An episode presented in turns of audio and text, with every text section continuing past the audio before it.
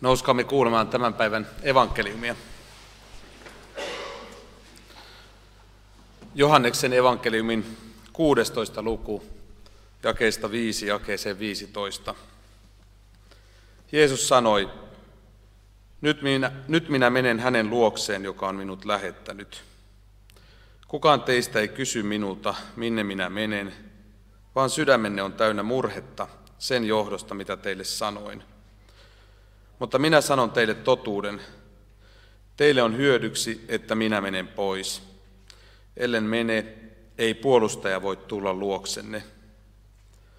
Mutta mentyäni pois, minä lähetän hänet luoksenne, ja hän tulee ja paljastaa, että maailma on väärässä. Hän paljastaa, mitä on synti, mitä vanhurskaus ja mitä tuomio. Synti on siinä, että ihmiset eivät usko minuun. Vanhurskaus tulee julki siinä, että minä menen isän luo, ettekä te enää näe minua. Ja tuomio on siinä, että tämän maailman ruhtinas on tuomittu. Paljon enemmänkin minulla olisi teille puhuttavaa, mutta te ette vielä kykene ottamaan sitä vastaan. Kun totuuden henki tulee, hän johtaa teidät tuntemaan koko totuuden. Hän ei näet puhu omissa nimissään, vaan puhuu sen, minkä kuulee, ja ilmoittaa teille, mitä on tuleva. Hän kirkastaa minut, sillä sen, minkä hän teille ilmoittaa, hän saa minulta. Kaikki, mikä on isän, on myös minun. Siksi sanoin, että hän saa minulta sen, minkä hän teille ilmoittaa. Kolme vuotta sitten saarnasin tästä samasta evankeliumitekstistä Japanissa Hatkoopen kirkolla. Olimme siellä perheen kanssa lähetystyössä. Vaikka Suomen kirkossa tämän sunnuntain teemana on taivaan kansalaisena maailmassa, Länsi-Japanin Evlut-kirkossa tätä evankeliumitekstiä käytettiin helluntaina. Helluntain sanomasta pyhän hengen työstähän tässä puhutaan. Ja itse asiassa, kun rupeamme tätä melko vaikealta näyttää tekstiä tarkemmin tutkimaan, huomaamme, että tässä Jeesus tuo esille hyvin keskeisiä kristinuskon opetuksia. Jeesus puhuu tässä synnistä ja tuomiosta. Jeesus puhuu myös siitä, että hän menee isän luokse tähän isän luokse menemiseen, siihen, että Jeesus astui taivaaseen, sisältyy sitä ennen tapahtuneet Jeesuksen ristinkuolema ja Jeesuksen ylösnousemus. Jeesus puhuu tässä vahvasti myös Jumalan kolminaisuudesta. Kun kristittyinä vaellamme taivaan kansalaisena maailmassa, olemme koko ajan tekemisissä kolmiyhteisen Jumalan kanssa.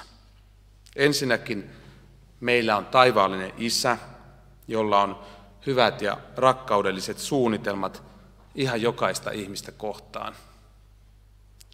Toiseksi taivaallinen Isä on antanut poikansa maailman pelastajaksi meidän iankaikkista parastamme ajatellen. Ja kolmanneksi Jumala on antanut kirkolleen ja jokaiselle kristitylle pyhän hengen – joka rohkaisee meitä ja muistuttelee meille Jeesuksen ihanuutta.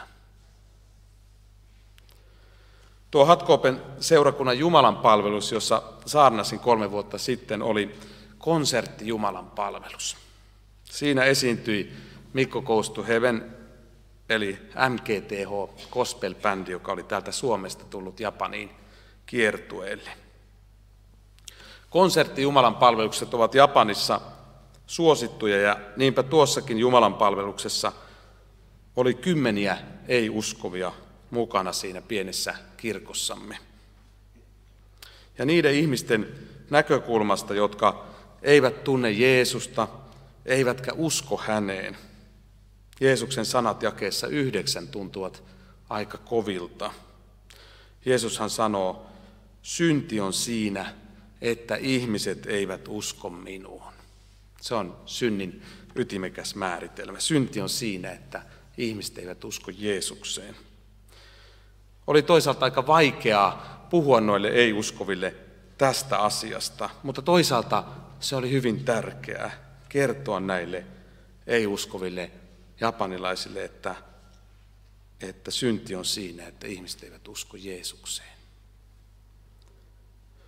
Kun lähetyskentillä kohdataan pakanoita ja kun Suomeen tulee toisiin uskontokuntiin kuuluvia maahanmuuttajia, synnin todellisuus kohtaa meidät monella tasolla. Näiden lähimmäistemme epäusko ilmentää syntiä ainakin kolmella tavalla. Synti on ensinnäkin siinä, että nämä ihmiset eivät ole syystä tai toisesta uskossa vastaanottaneet Jeesusta Kristusta Herrakseen. Synti on myös siinä, että kenties ihmiset tai ihmisten luomat järjestelmät ovat estäneet näitä luoksemme tulevia ottamasta Jeesus, Jeesusta vastaan. Tällaisia järjestelmiä ovat esimerkiksi kaikenlainen uskonnollisuus. Myös jotkut poliittiset järjestelmät vastustavat Jumalauskoa. On myös tieteisuskoa ja ateismia, jotka aktiivisesti ja tietoisesti pyrkivät työntämään Jumalan pois ihmisten elämästä. Kolmas tekijä, joka ilmentää synnin todellisuutta, tulee kipeällä tavalla hyvin lähelle meitä kristittyjä. Pakanoiden ja ei-kristittyjen maahanmuuttajien olemassaolo kertoo nimittäin myöskin siitä, että kristilliset kirkot ja me yksittäiset kristityt olemme monesti vetämättömiä ja arkoja jakamaan sitä hyvää, minkä olemme itse saaneet omistaa. Olemme laiminlyöneet Jeesuksen antamaa lähetystehtävää. Kenties olemme olleet kitsaita lähettämään leipämme merten yli. Ehkä emme ole olleet kovin palavia etsimään omaa paikkaamme Jumalan lähetyksessä lähtiöinä ja lähettäjinä. Todennäköisesti olemme kulkeneet ohi tilanteista, joissa olisimme voineet todistaa Jeesuksesta lähimmäisillemme. Maailman epäusko, ei-kristittyihin maahanmuuttajiin liittyvät kysymykset sekä omaan heikkouteemme ja rakkaudettomuuteemme liittyvät havainnot ovat omiaan lisäämään jotenkin semmoista hämmennystä ja, ja surumielistä tunnelmaa. Ja tästä itse asiassa, tästä hämmennyksen ja surun tunnelmasta käsin, meidän on luonteva miettiä sitä tunnelmaa ja tilannetta, jossa Jeesus piti tämän puheensa opetuslapsilleen. Opetuslapset olivat hämmentyneitä ja murheellisia siitä, mitä Jeesus puhui. Tässä jäähyväispuheessaan Jeesus puhuu siitä, kuinka hän antaa henkensä opetuslastensa eli ystäviensä puolesta. Jeesus puhuu myös vainoista, siitä kuinka häntä ja hänen omiaan vainotaan maailmassa. Ja Jeesus puhuu siitä, että hän menee pois opetuslasten luota. Kuinka surullisilta opetuslasten korvissa kuulostikaan ajatus Jeesuksen kuolemasta, vainoista ja siitä, että ihana Jeesus, heidän ystävänsä, otetaan heidän luotaan pois. Nämä surun aiheet olivat niin suuria, että Jeesuksen puheessa olevat toivon ja lupauksen sanat jäivät opetuslapsilta kuulematta. Käydään läpi niitä lupauksia, joita Jeesus on tässä Johanneksen evankeliumissa edellisissä luvuissa puhunut. Ihania lupauksia. Jeesus on puhunut rukousvastauksista. Mitä te minun nimeni vedoten pyydätte minulta, sen minä teen. 14. luku, 14 jae. Sitten Jeesus on puhunut rauhasta. Minä jätän teille rauhan. Oman rauhani minä annan teille, en sellaista, jonka maailma antaa. Olkaa rohkeat, älkää vaipuko epätoivoon. 14. luku, ja 27. Sitten Jeesus on luvannut, että hänen puheensa tuo opetuslapsen sydämeen ilon. Olen puhunut teille tämän, jotta teillä olisi minun iloni sydämessänne ja teidän ilonne tulisi täydelliseksi. Johannes 15.11. Ja vielä Jeesus on puhunut tässä pyhästä hengestä, Jeesuksen seuraajan ja opetuslapsen auttajasta ja puolustajasta. Puolustaja pyhä henki, jonka isä minun nimessäni lähettää, opettaa teille kaiken ja palauttaa mieleenne kaiken, mitä olen teille puhunut. 14.26.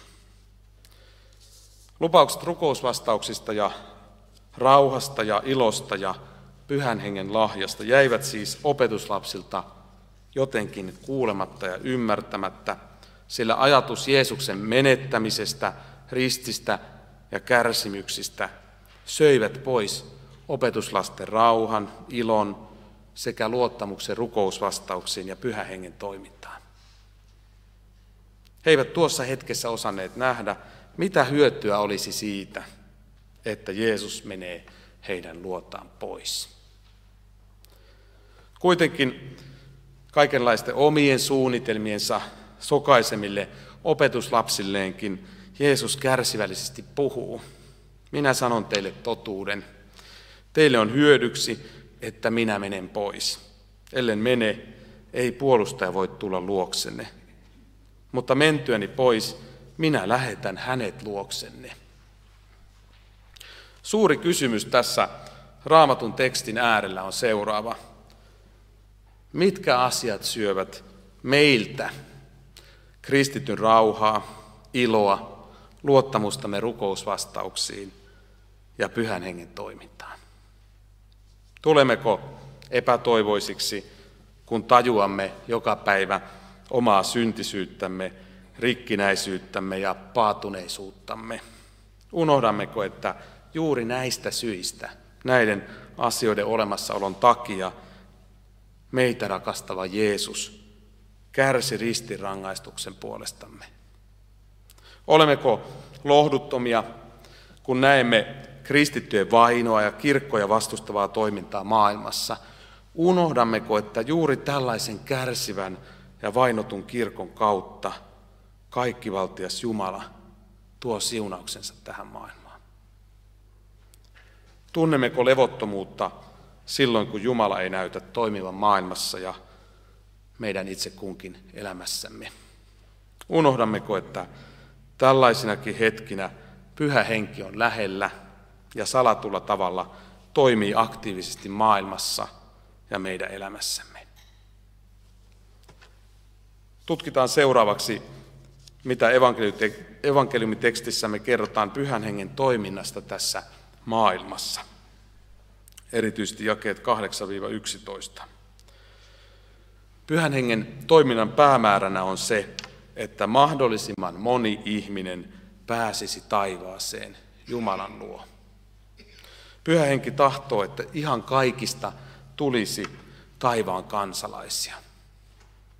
Siksi pyhä henki toimii siten, että saatanan valheiden sokaisema ihmiskunta tulisi tietoiseksi omasta langenneesta tilastaan ja että tämä langennut tila myös tulisi tunnustetuksi. Pyhähenki vaikuttaa maailmassa niin, että ihminen ymmärtää epäuskon johtavan kadotukseen ja uskon johtavan pelastukseen. Pyhähenki kirkastaa Jeesuksen merkitystä siten, että ihminen tajuaa rajan ja ratkaisun olevan Jeesuksessa. Jeesuksen torjuminen eli epäusko on ratkaiseva synti. Ja Jeesuksen vastaanottaminen eli usko on puolestaan tae pelastukselle. Jakeessa 10 puhutaan vanhurskaudesta. Vanhurskaus on oikeamielisyyttä, Jumalan mielenmukaisuutta ja, ja sitä, että välit ovat kunnossa Jumalan kanssa. Tämä syntiin langennut maailma ei ole vanhurskas ja Jumalalle kelpaava. Kuitenkin Jeesus tässä julistaa ihanan evankeliumin.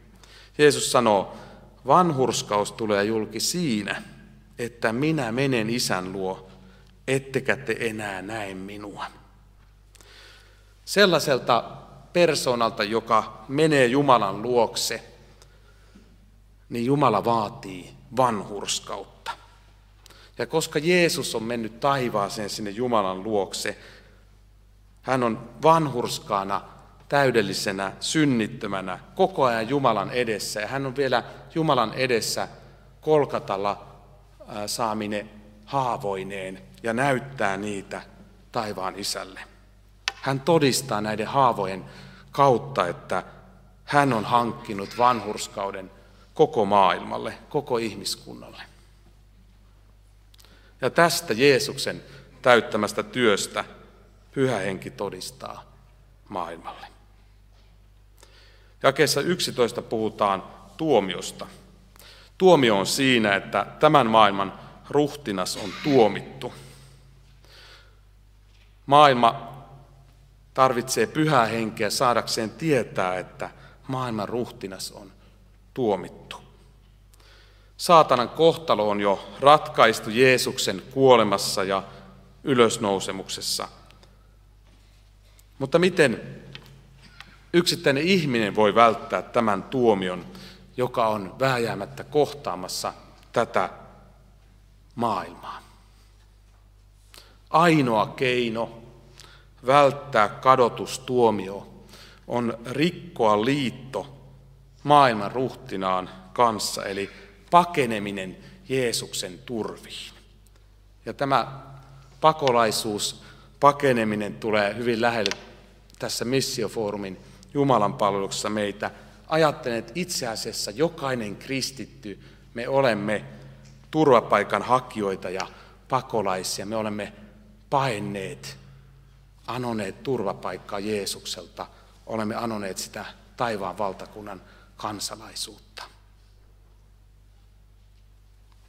Pyhä henki toimii tietysti voimallisesti siellä, missä raamatun sanaa julistetaan, eli Kristuksen kirkossa. Raamatun äärellä usko syntyy ja pysyy yllä. Mutta pyhä henki kykenee vaikuttamaan myös niin, että ihminen, joka ei tiedä Jumalan sanasta ensimmäistäkään jaetta, kuitenkin tavalla tai toisella tulee johdatetuksi Jumalan sanan äärelle. Se on ihme. Lähetyskentällä Japanissa oli mielenkiintoista seurata, miten erilaisia ihmisiä tuli kirkon toimintoihin mukaan. Joku sanoi olevansa kiinnostunut pohjoismaisista ruokalajeista. Tuo erikoinen kiinnostuksen kohde johti sitten siihen, että hän kuuli kirkolla ruokapiirissä raamatun sanan opetusta. Joku toinen toi lastaan musiikkileikkikouluun. Ja koska järjestävänä tahona oli seurakunta, raamattuopetus tuli tälle perheelle kuin pyytämättömänä ekstrana. Jotkut kirkolle tulijoista olivat, tulivat täysin pystymetsästä ja joillakin oli jotakin tuntumaa kristinuskoon, esimerkiksi kokemus kristillisestä leikkikoulusta. Lähetystyöntekijänä sitä aina ihmettelin, että millä perusteella toiset japanilaiset päätyvät kirkkoon ja Jumalan sanan äärelle, ja millä perusteella tuhannet japanilaiset kulkevat koko ajan kirkon ohi. On turvallista tietää, että nämä asiat eivät tapahdu mielivaltaisesti ja sattumanvaraisesti, vaan kaikkien asioiden taustalla on pyhän hengen viisas säätely.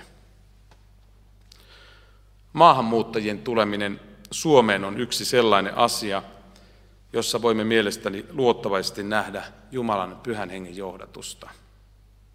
Olemme saaneet lähetyskentän tänne Suomeen. Jumalalla on ollut huoli niistä kansoista, joita nyt Suomeenkin on tullut. Koska heidän omissa kotimaissaan on mahdollisuudet kuulla evankeliumia hyvin pienet, Jumala on sallinut tämän maahanmuuttoliikkeen. Kotimaan jättäminen esimerkiksi sinne kauas lähi on monelle hirveä tragedia, todella vaikea asia elämässä. Tulla nyt tänne kylmään Suomeen, pimeään Suomeen, vähän jäyhien ihmisten luokse. Kuitenkin täällä Suomessa monella on paremmat mahdollisuudet kuulla Jeesuksesta ja tulla uskoon. Näin ollen vanhan kotimaan jättäminen tulee johtamaan ei ensisijaisesti Suomen kansalaisuuteen, vaan taivaan kansalaisuuteen. Taivaan kansalaisen passi on paras, paras asiakirja, jonka ihminen voi tällä lyhyellä maallisella vaelluksellaan saada haltuun. Jos maahanmuuttajan ja pakolaisen asemaan joutuminen johtaa elävän Jumalan yhteyteen, tuo sinänsä kipeä ja vaikea ajallinen asia tuo kuitenkin mukanaan ihan kaikki sen hyödyn, sielun pelastuksen. Katsotaan vielä hieman sitä, että miten pyhä henki toimii kristittyjen elämässä. Jakeissa 12 ja 15 puhutaan tästä. Jeesus sanoo tässä, että hänellä olisi paljon enemmänkin puhuttavaa, mutta opetuslapset eivät kykene sitä vielä ottamaan vastaan. Opetuslasten tarvitsi kokea ensin Jeesuksen vangitseminen ja ristin kuoleman pelon ja tuskan hetket. Heidän tarvitsi myös kokea ylösnouseen Jeesuksen kohtaaminen ja nähdä hänen nousevan taivaaseen. Näillä pelastavilla teoillaan Jeesus valmisti opetuslapsia siihen pyhähengen vastaanottamiseen. Pelast, Jeesuksen pelastavat teot tulevat ensi ihmisen kohdalle ja sitten sitä kautta myös pyhällä hengellä on paikka kristityelämässä. Varmasti aina on niin, että Jumalalla olisi meille enemmänkin sanottavaa, mutta meidän ihmisten rajat tulevat aina vastaan. Kuitenkin pyhä henki opettaa, ohjaa, lohduttaa ja johdattaa kristittyä paitsi meidän ymmärryksemme ja järkemme kautta, myös meidän ymmärtämättämme ja tietämättämme. Jeesus opettaa, että pyhän hengen toiminta ei ole muista kolminaisuuden persoonista irrallaan olevaa, vaan hän saa taivaan isältä ja Jeesukselta kaiken, mitä hän tähän maailmaan tuo. Ja siksi pyhän hengen keskeisin tehtävä on kirkastaa Jeesusta. Käänteisesti voimme siis todeta, että, että siellä missä Jeesus tulee aidosti kirkastetuksi, toimii aina pyhä henki. Me kristityt emme itsessämme pysty kirkastamaan Jeesusta, mutta kirkossa ja kristityissä toimivan pyhän hengen vaikutuksesta tapahtuu se armollinen ihme, että esimerkiksi maahanmuuttaja tulee kohdanneeksi Kristukseen. Tänä aamuna rupesin miettimään sitä, että enhän ole tähän saarnaan kirjoittanut mitään luetteloa erilaisista armolahjoista, joiden kautta pyhähenki toimii tässä maailmassa. On niin, että pyhä henki jakaa armolahjansa juuri niin kuin hyväksi näkee. Mutta kun kristittyinä elämme erilaisissa tilanteissa, arjessa kohtaamme erilaisia ihmisiä, erilaisia tilanteita, meidän on hyvä muistaa, että pyhä henki ei missään vaiheessa jätä meitä eikä hylkää meitä, vaan hän on meidän kanssamme, hän on meidän lähellämme.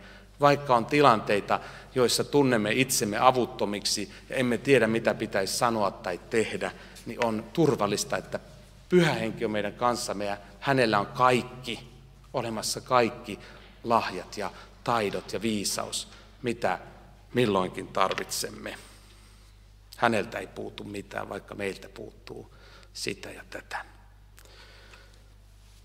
Kun ajattelemme kristityn osaamme taivaan kansalaisina maailmassa, herkästi ainakin minulla korostuu ajatus siitä, että kun tässä vähän aikaa vielä lusitaan tässä lopun ajassa, niin sitten jossain vaiheessa pääsen sinne taivaan kirkkauteen osalliseksi siitä pelastuksesta ja taivaasta.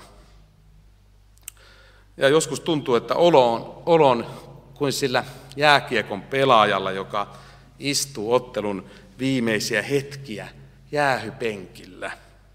Kuinka pitkiltä jäähyllä istuvasta pelaajasta tuntuvatkaan ne sekunnit, kun joutuu katselemaan oman joukkueensa alivoimaista taistelua ennen kuin tuomarin pilli soi vapauttavasti ja voiton juhlat voivat alkaa.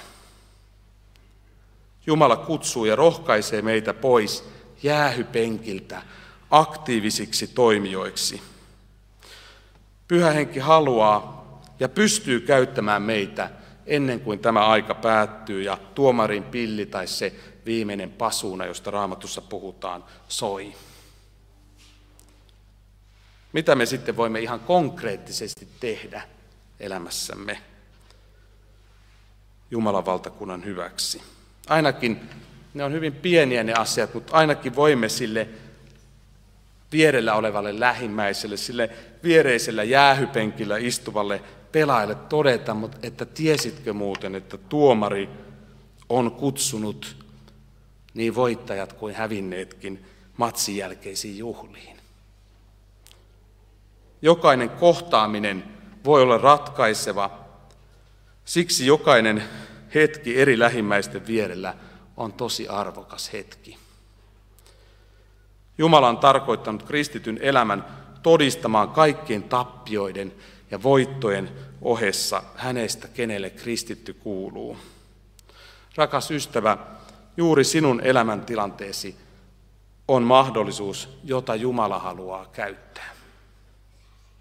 Jeesus haluaa antaa meille vapauden ja ilon ja rohkeuden toimia.